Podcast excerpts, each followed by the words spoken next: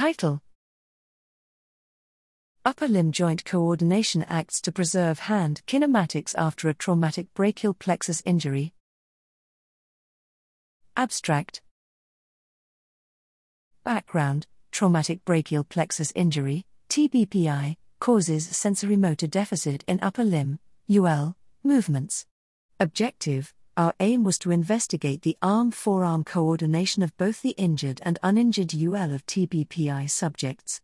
Methods TBPI participants, n equals 13, and controls, n equals 10, matched in age, gender, and anthropometric characteristics were recruited. Kinematics from the shoulder, elbow, wrist, and index finger markers were collected while upstanding participants transported a cup to mouth and returned the UL to a starting position. The UL coordination was measured through the relative phase, RP, between arm and forearm phase angles and analyzed as a function of the hand kinematics. Results For all participants, the hand transport had a shorter time to peak velocity, p less than 0.01, compared to the return.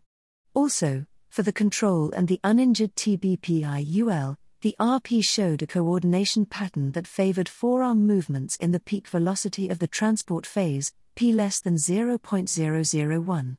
TBPI participants injured UL showed a longer movement duration in comparison to controls, p less than 0.05, but no differences in peak velocity, time to peak velocity, and trajectory length, indicating preserved hand kinematics.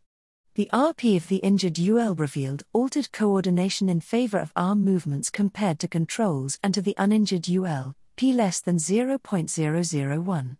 Finally, TBPI participants' uninjured UL showed altered control of arm and forearm phase angles during the deceleration of hand movements compared to controls, p less than 0.05.